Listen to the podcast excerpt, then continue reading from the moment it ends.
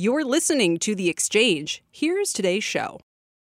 Welcome to the exchange. As we move into a new week of trading, I'm Kelly Evans, and here's what's ahead this hour. China faltering. What does it mean for global growth and financial stability as fresh concerns emerge over China's property sector and its shadow banks? One thing is for certain the U.S. dollar is up 4% in just the past month. Is that safe haven trade back? And if so, why aren't long bonds acting like it? We'll debate the best places globally to find value. Plus, what could turn China's economy around and boost the, boost the global outlook? The answer, unfortunately, is the very culprit caught in a U.S. China tug of war right now. Details on what could boost China's productivity and whether they can and should gain access to it. And a big date looming just a couple weeks from now. September 1st is when drug price reductions are set to take effect. And one of our guests says it'll make the entire large cap pharma space vulnerable and it will hit five names first. We have those details ahead. If that's not enough, Dom Chu is over here with a look at our market. Well, you and I have been up very early, and we're still here upright right now. But Kelly, if you look at the board behind me, you'll see that things haven't changed a lot from when we were on in Squawk Box this morning. But we have seen an acceleration in the technology trade. I'll get a little bit more behind what's kind of driving that sentiment a little bit in uh, just a couple of minutes here. But the Dow Industrials are just about flat on the session. I mean, one point on a 35,283 base. That's pretty much unchanged. 45, 4482 rather. The S&P 500 is up 18 points, about one half of one percent. Uh, 18 points up at the highs of the day. We were up roughly 22 points there, uh, down 11 at the lows of the session. So tilting more towards the higher end of that range so far today. The NASDAQ composite is the outperformer, up about three quarters of 1%. The composite index, that's 96 points to the upside, 13,741. And like I said, I'll tell you one of the reasons why that's kind of outperforming so far today. Uh, thematically speaking, it's a big week for retail earnings, a big couple of weeks if you want to look at it this way. But a bulk of these names are from the mega cap side of things will report this week, including Home Depot, Target, Walmart, TJX companies, and Estee Lauder. That will give you a kind of interesting spectrum over just about every part of the retail spending landscape. Home Depot, Target, Walmart, right now, just about one half to a 1% declines there for those three.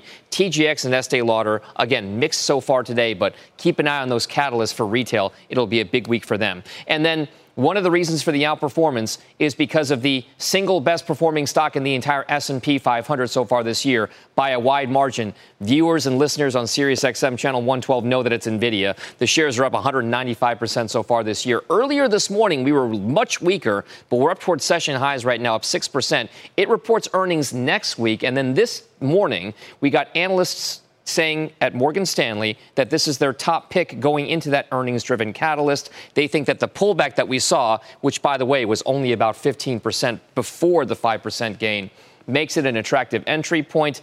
Kelly, this is interesting. The momentum is obviously on Nvidia's side, but it currently now trades at 47 times forward earnings.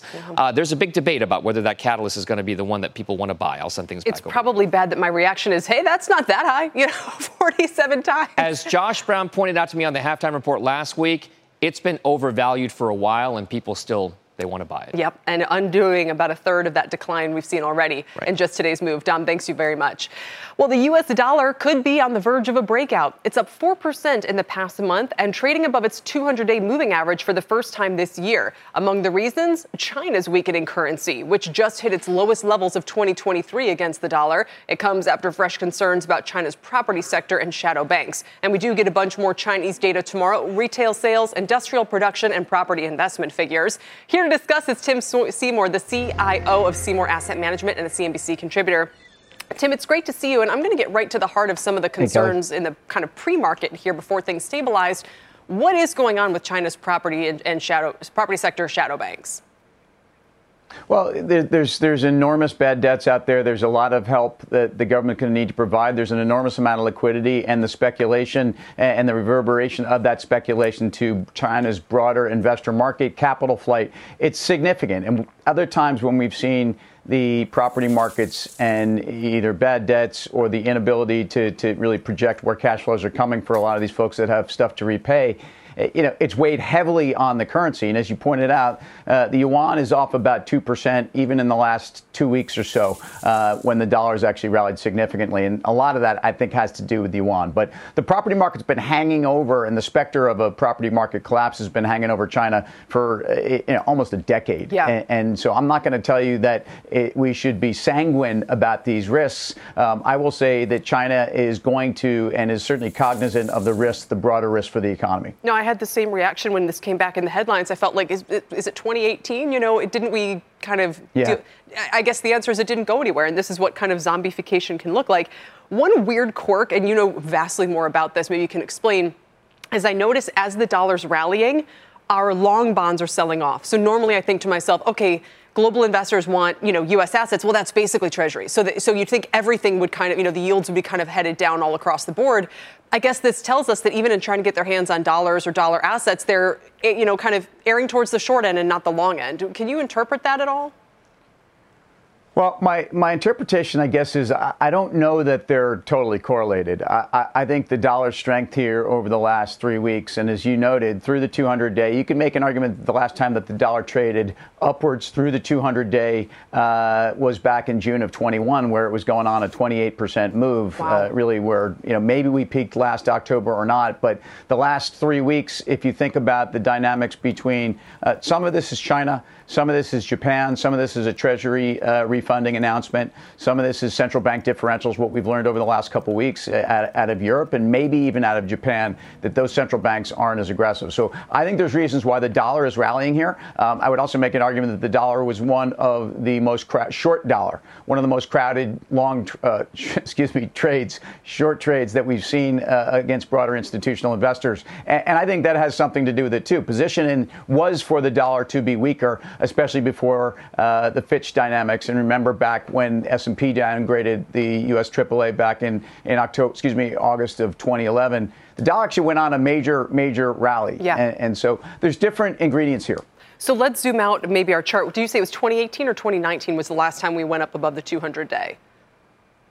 Yeah, I would say back as we actually in 2021 through oh, the upside. So yeah. I'm saying um, in in June of 21, the, the, the dollar actually in May of 21 was kind of at a, a, a, cycle low, and then this was really the beginning of the Fed hiking cycle. And and I would make an argument that most of the dollar and the Dixie uh, price drivers are from central bank differentials. There was a long time, uh, at least during that period, when we knew our Fed was uh, on the back foot and needed to get front footed. We didn't really hear from the Fed until October. The currency markets, I, I think, sniffed this out back in May. But it was June uh, of 21 when it actually rallied through the 200 day to the upside. And that, that was an augur of a very significant dollar run. I'll, make an argument. We've been in a dollar bull market for 15 years. We've certainly been in one for 12.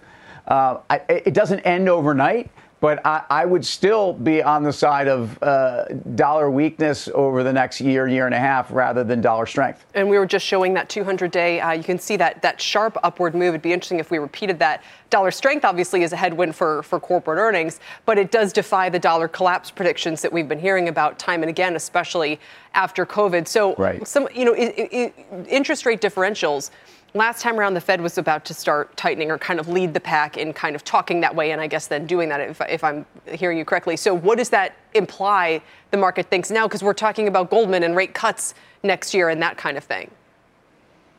So uh, interest rate differentials, uh, I think, are going to continue to favor U.S. investment. And, and, having said that, I think a lot of the move we've seen in the Treasury market, especially in the longer end, over the last two weeks has been about the refunding schedule. And, and the markets, I, I don't think, are necessarily panicking around that dynamic, but I, uh, I do think there are technical elements of why U.S. longer rates are moving higher, even though the projection is that we could see Fed funds uh, in by 65 bips between out and a year. Uh, the dynamics in Japan are significant. Central bank buying uh, around the world towards treasuries is, is changing. That's maybe where some of those differentials, I realize, uh, small changes on a relative basis in Japan um, are significant in terms of some of their insurance companies and some of the domestic buyers. So sure. I think Japan has something to do with our higher rates here as well. Uh, and again, I, I tried to correlate dollar and treasury markets, two of the biggest markets in asset classes in the world. Um, I, I, think isn't easy to, to tie them exactly together here. Mm-hmm. Fair enough. Real quickly before you go, you mentioned Japan, but if I were to say to you, China's currency weakening, Japan, you know, the yen breaching 145, yeah. ruble collapsing, Argentinian peso. I mean, you look around the world, is this all just a coincidence, this timing?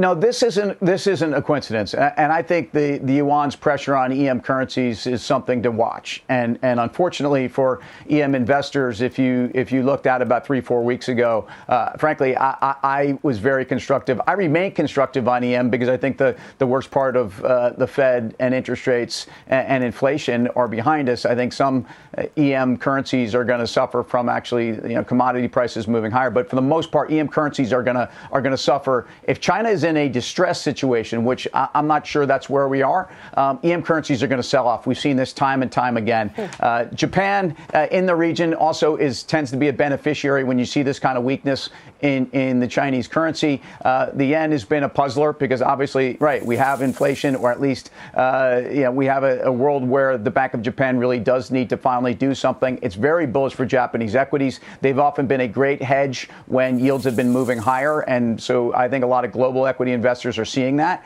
And I think there are structural reasons in Japan, including buybacks, uh, dividends, requirements on the TSE for Japanese companies to play ball different than they did 10 years ago, are reasons why Japanese equities fundamentally could still go higher especially if the currency remains under pressure, shall we say. Tim, no one breaks it down like you yeah. do. Thank you so much for your time this afternoon.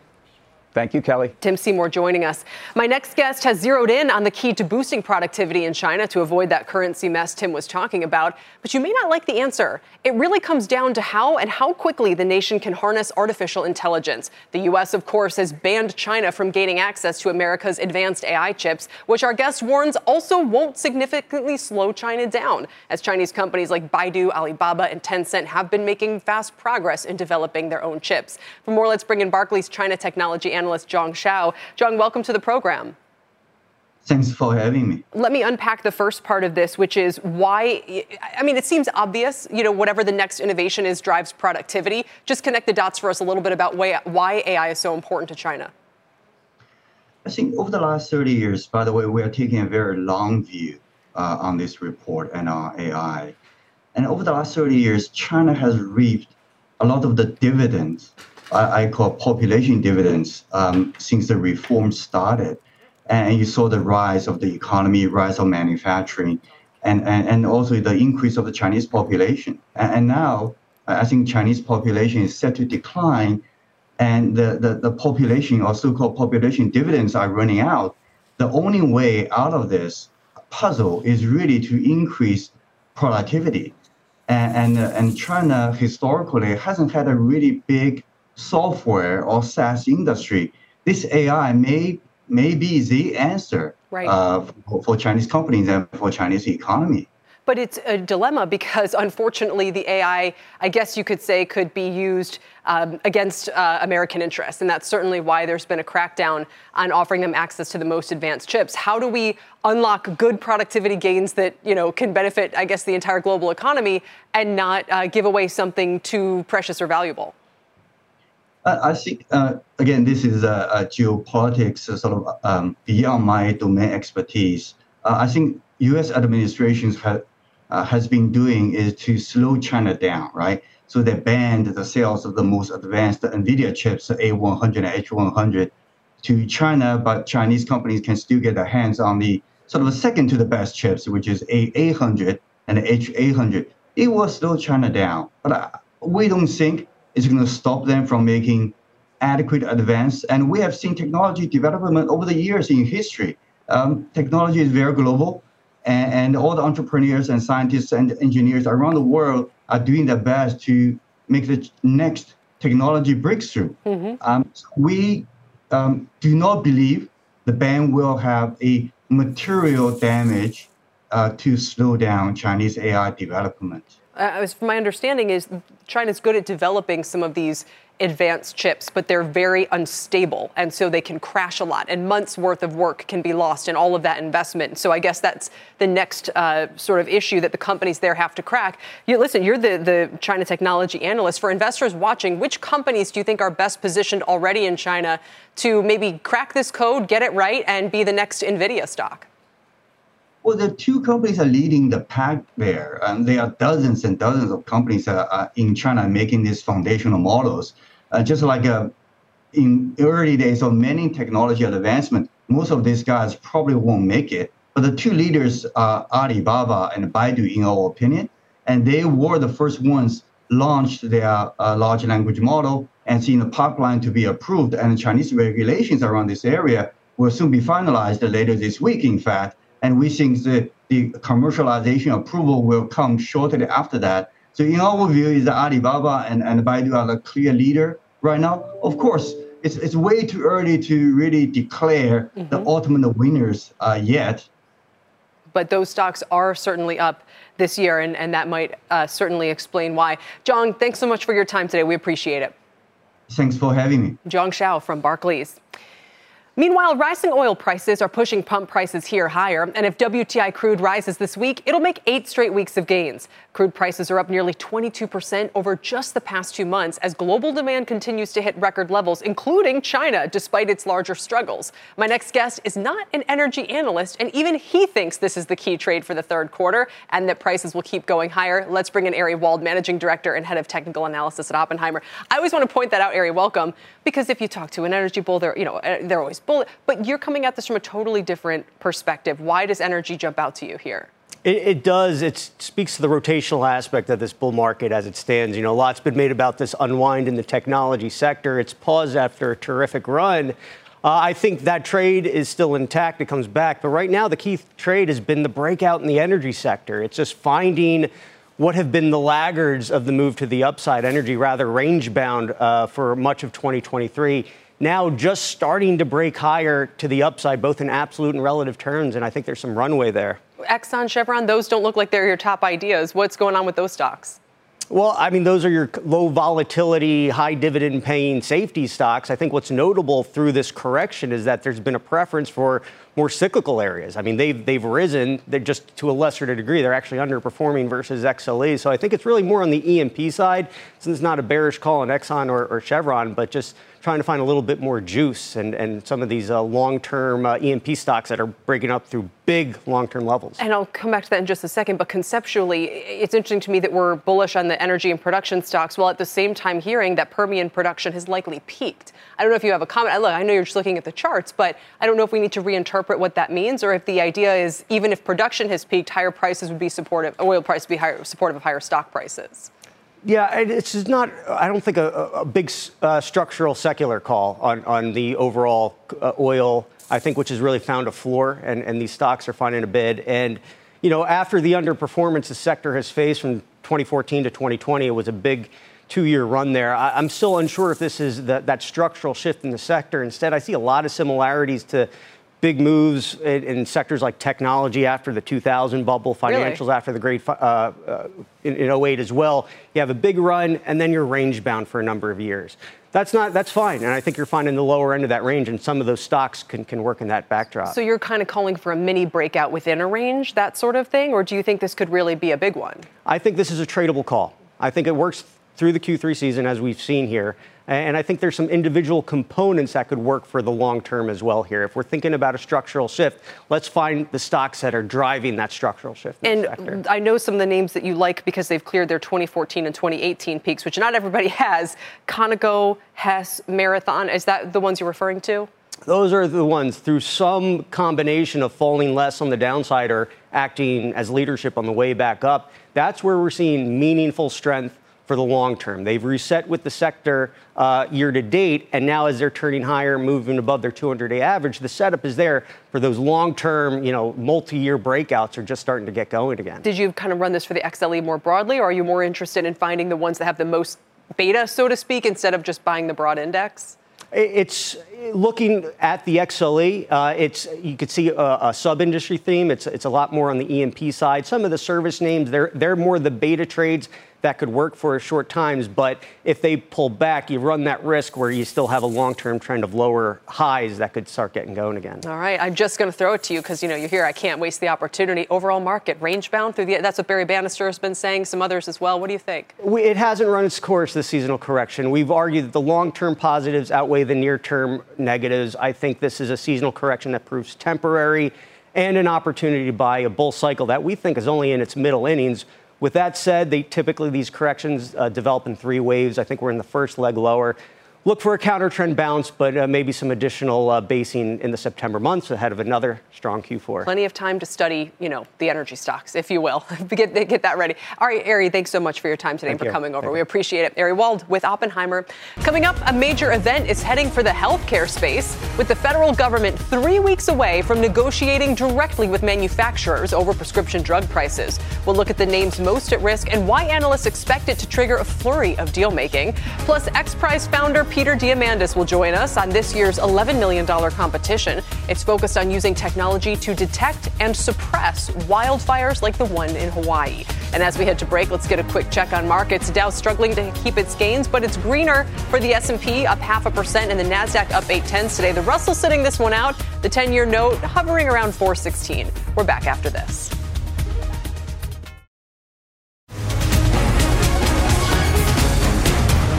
September 1 is just a few weeks away when we'll know which 10 drugs will face Medicare price negotiations for the first time under a provision from the Inflation Reduction Act. My next guest expects one group of drugs and companies to be impacted first. You're looking at the names right now. And as a result, he also expects deal making in the sector to heat up as companies face imminent price declines.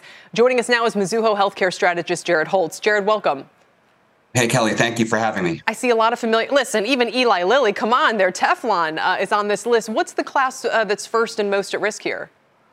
So the first is going to be Medicare Part D drugs. These are drugs that are um, purchased at your, you know, your typical pharmacy and are are taken at home. So it's a very broad, wide list that we're going to see, and and what the government is trying to figure out now is how they can truncate that list into call it the top 10 those are going to be the most impacted over the near term and i think as we move forward here they're planning on adding an incremental 10 to 20 drugs per year so it's really a conversation we're going to be having over in perpetuity um, or at least for the next few years into the end of the decade Remind me what the industry jargon is for these. It, it, it's not like bio. What is the name? What are they called?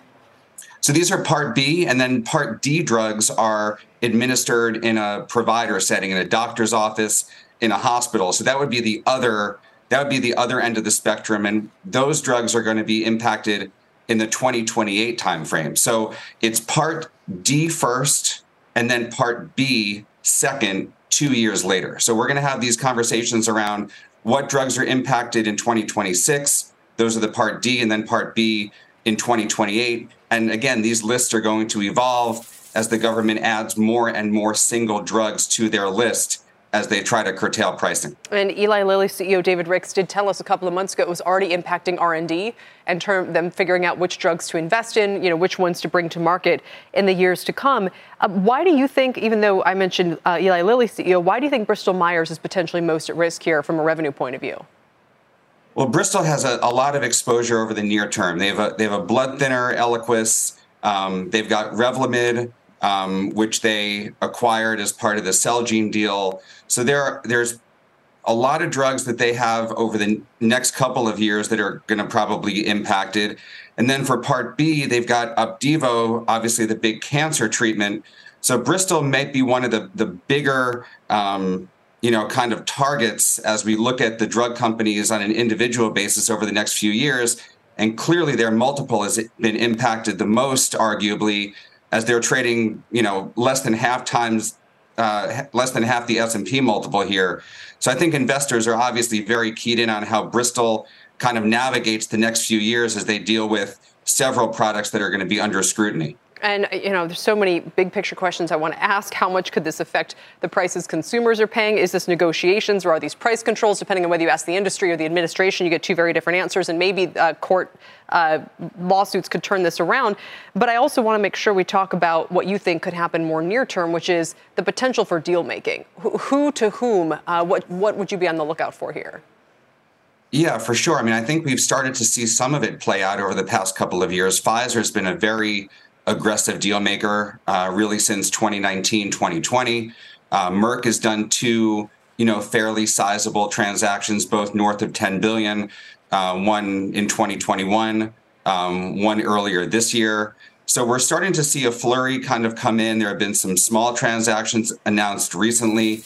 Eli Lilly, as you mentioned, has been one. Novartis has been another one. So we're seeing the industry kind of proactively um, manage around the drug pricing risk. A lot of that is either finding commercial assets that are going to offset the pressure right away or as soon as possible, and others that are you know maybe less impacted or less under the gun. I would argue Lilly would be one of them. Are looking at pipeline assets that they don't need right away, but surely help the longer term story. Lilly just this morning, of course, uh, completing the acquisition of Sigilon Therapeutics, if I'm saying that correctly. So then, biotech, which has been struggling, uh, broadly speaking, does it get a fill up here? I mean, is that kind of is this a traditional kind of pharma to biotech acquisition story, or is it a little more nuanced than that? I think so. I mean, the, the FTC has been, you know, very rigorous around their process for allowing large scale deals to go through, and that's why you really haven't seen the pharma to pharma merger of equals that we're, you know, maybe used to seeing that, you know, a couple decades prior. We still have Pfizer, Seagen that has not closed. Uh, Amgen Horizon is the second biggest deal. Um, that has not closed either. So we're probably looking at smaller biotech transactions. Unfortunately, the sector broadly has not really responded all that well to a lot of M&A activity. Investors just haven't been able to draft off of the the single stocks or the one-offs hmm. and play the entire sector, which is you know, very frustrating. And maybe perhaps the specter, because the specter of more, you know, price controls or negotiations hangs over the whole space for, for potentially some years to come. Jared, thanks. Well, for now, we appreciate it. Thanks, Kelly. Jared Holz from Mizuho today. Still ahead, it was once the biggest IPO in American history. It was also the first company to hit a billion dollars in size. More than a century later, it's now a takeover target worth only a few handles more than that. If you think you know it, tweet me at KellyCNBC and we'll tell you next on The Exchange.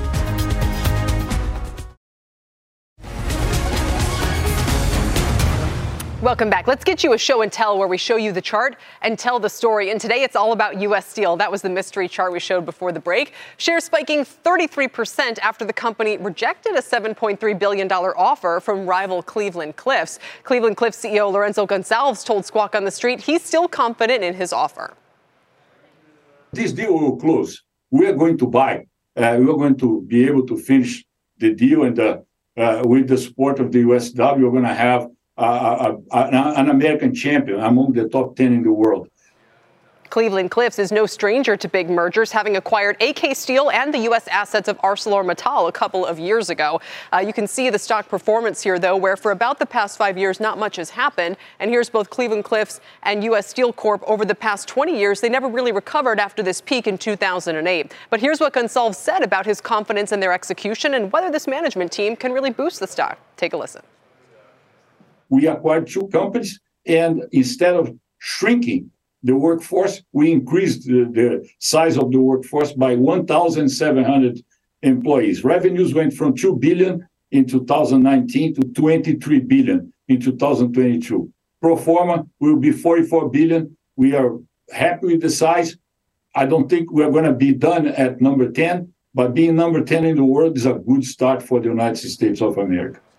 That said, meanwhile, rival Nucor, which pioneered the mini mills that undermine these former steel industry behemoths, has seen its shares, here it is, rise 31% this year. It's a $43 billion market cap, more than five times the size of Cleveland Cliffs. If you take out today's deal, both U.S. Corp and Cleveland Cliff shares were lower on the year.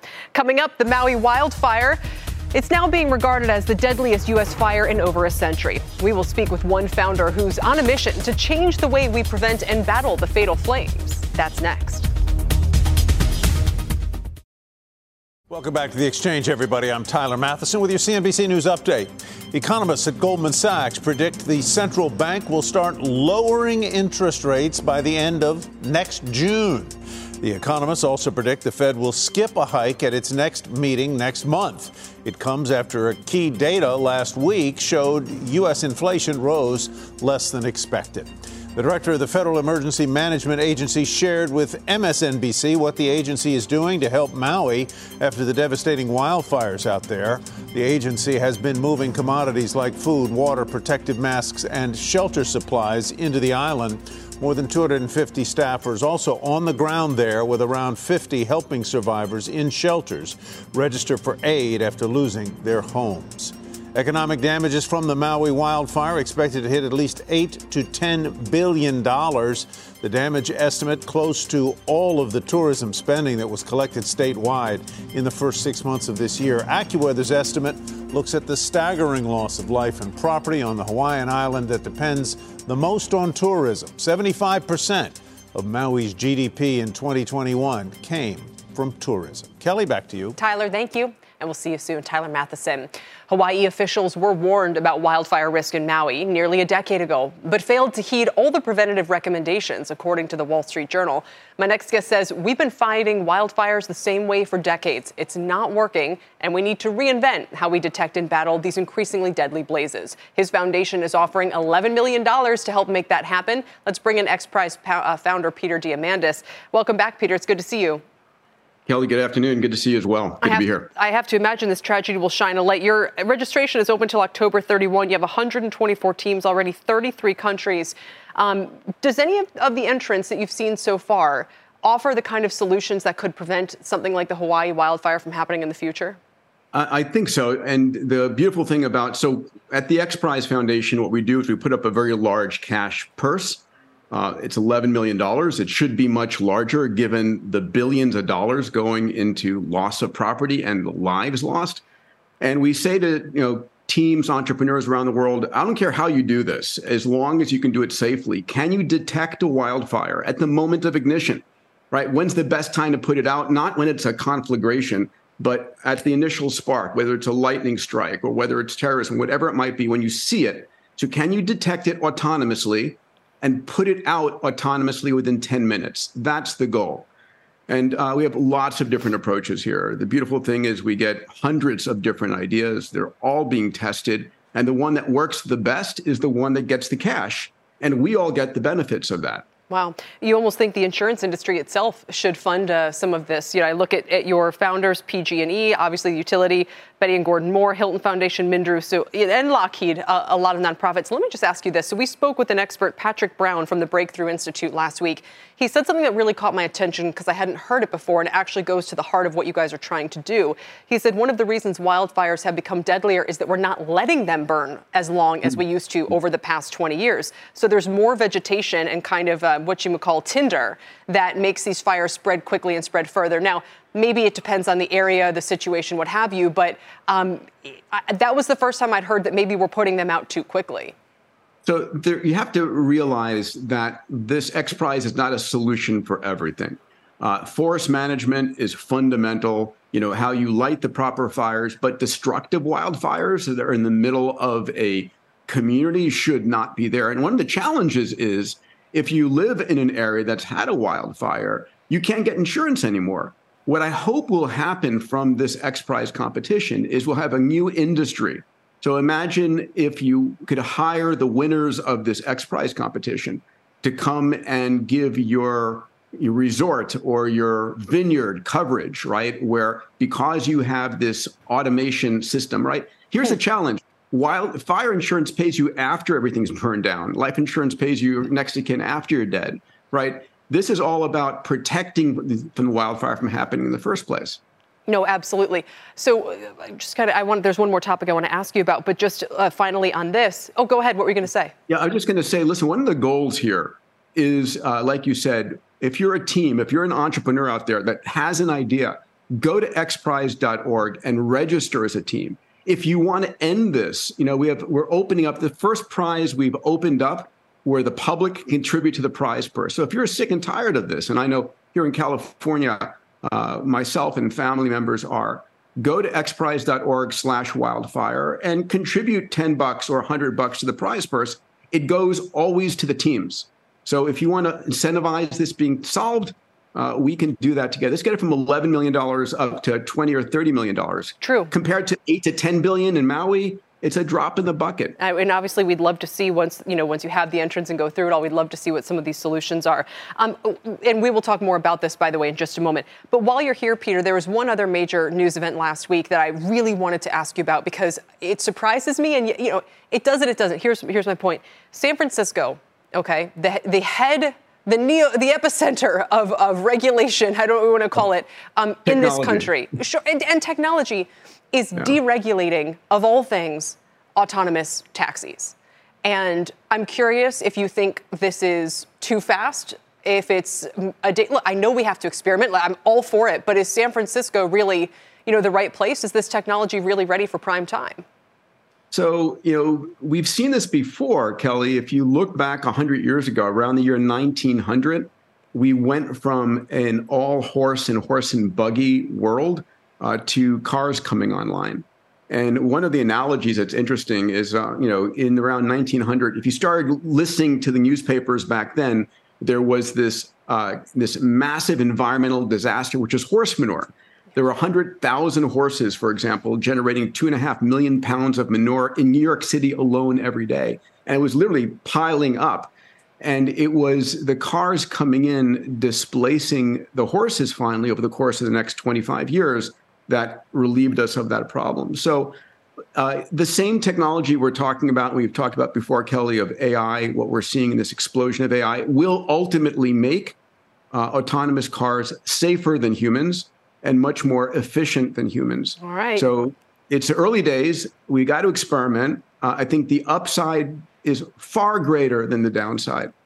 I, I certainly agree in the long run. It just, um, I, I, can't help but noting that, you know, California, which sets the regulatory standard for everything in this country, is the first place where we're going to let this massive experiment take place. Peter, for now, yep, unless you want to offer a quick final thought. Just you know listen i know there's a lot of challenges out the world. I want to incentivize people. We can solve them. You know the it's the most extraordinary time ever in human history. Rather than complaining about problems let's go out there and solve them uh, join us at xprize.org kelly yeah. thank you so much build it build it uh, you know, as they say. Peter, thank you. We appreciate your time today. Peter Diamandis. Still ahead, we'll talk about picking up the pieces after a major wildfire, the steps some homeowners can take to recover their financial lives. That's next here on The Exchange.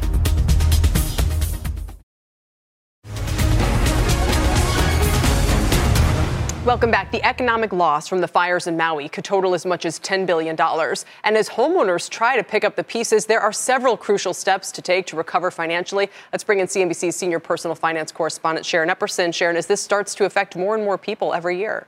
Absolutely. And many victims just don't know where to turn for help. But of course, ensuring your loved ones are safe and are being taken care of is most important. The next step, though, is to reach out to your home or renter's insurance company to start the claim process as soon as possible. Also, contact your auto insurer. And if you own a small business, your business property insurance company. You want to file a FEMA claim too? You can reach out to the agency on the app or go online to disasterassistance.gov. And the faster you file a claim, the better, because that'll help expedite obtaining and getting coverage for temporary housing, experts say. Also, make sure to keep all hotel and meal receipts and if you're concerned that you live in an area that is prone for wildfires or you just want to be extra cautious, insurance experts say it's a good idea to review your homeowner's policy at least once a year to make sure you have enough coverage and that you're aware of your deductible. You want to have adequate savings to cover that amount.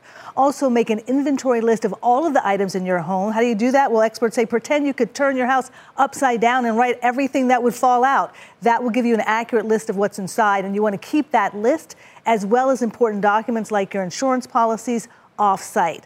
Now, standard homeowners policies generally cover fire and smoke damage, but it's always a good idea to double check exactly what your policy covers. Take the time to do that, pull it out and just look at it. Even if you're nowhere near an area that's prone to wildfires, that's good for every home. Right, we've done where you take the video, just go around your house and video everything, just mm-hmm. say out loud what's in there. It's, it's easy for exactly. those of us overwhelmed by the prospect. Um, I think more attention is being focused on insurance, what it doesn't and doesn't doesn't doesn't cover the cost of it. You know, I keep hearing people in Florida and different places talking about that. Maybe in their case, it's more flood and, and, and wind. Do you think there would ever come a time where wildfire is more excluded, or, or certain parts of the country, as we know, are becoming much more expensive, and that's changing the decisions about what people can afford and where they live? There are actually some areas in California, for, for instance, that have special fire claim fire coverage in addition to the homeowners insurance. So I think that that is something that people want to pay attention to. Um, I don't know if it'll ever be excluded. I know this is as one insurance expert said, this is just epic on so many levels. And so we'll have to see after this what insurers decide to do. So many things happening for the first time. Even the wildfire smoke over this part of the country, you wonder, you know, could exactly. it happen here? Uh, exactly. Sharon, thanks very much. We sure. appreciate it. Sharon Epperson. The Hawaii governor's office is encouraging people to go directly, by the way, to FEMA and to those resources Sharon mentioned for help. Meantime, Florida governor and GOP presidential candidate Ron DeSantis just sat down with our own Brian Sullivan. He didn't hold back either on Disney, China, Biden, Powell, and so much more. You can see the whole interview tonight on Last Call, but the first snippets from it will be played right here after the break. Brian Sullivan joins us next.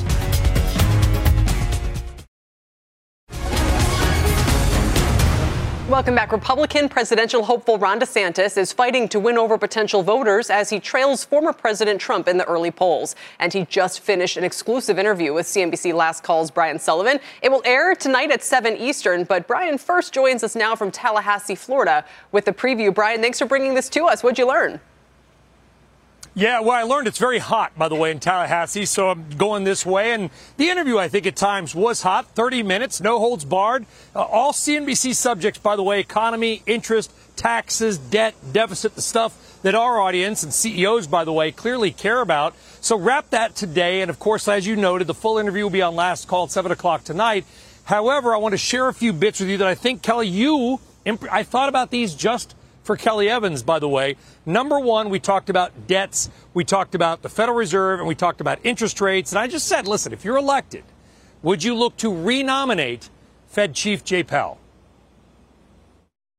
I don't think he's done a good job. I mean, I think from COVID on, um, they they put too much money into the economy. Mm-hmm. Uh, that drove the inflation. But then they said it was going to be transitory, that we had to unlearn Milton Friedman. No, when you start doing something like that, it's about 18 to 20 months. You are going to yep. see inflation, and so they were behind the ball on that. And then they've hiked so much now, it's caused a lot of problems in yep. the economy and could end up driving us into a recession.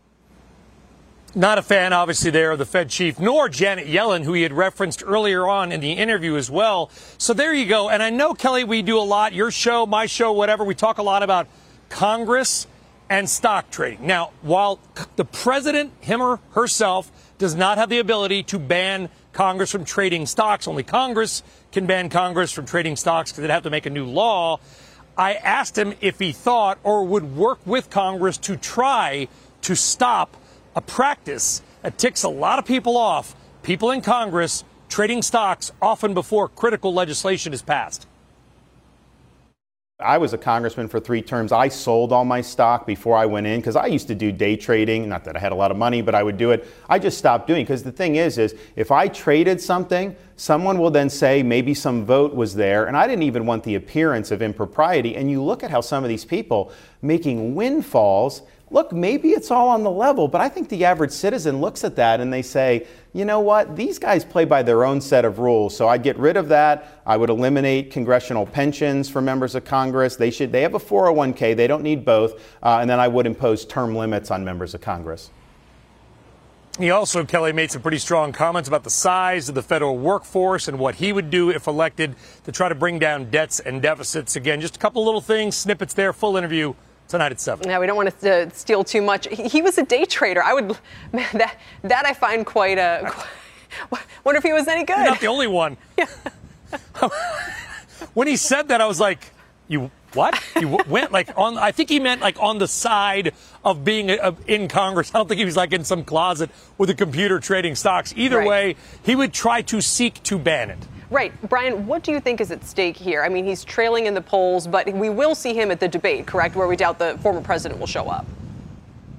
Yeah, and by the way, the debate uh, is next Wednesday, not in two wow. days, but in nine days' time. So it's already it's already upon us. I think a lot's at stake, right? He just got back from Iowa.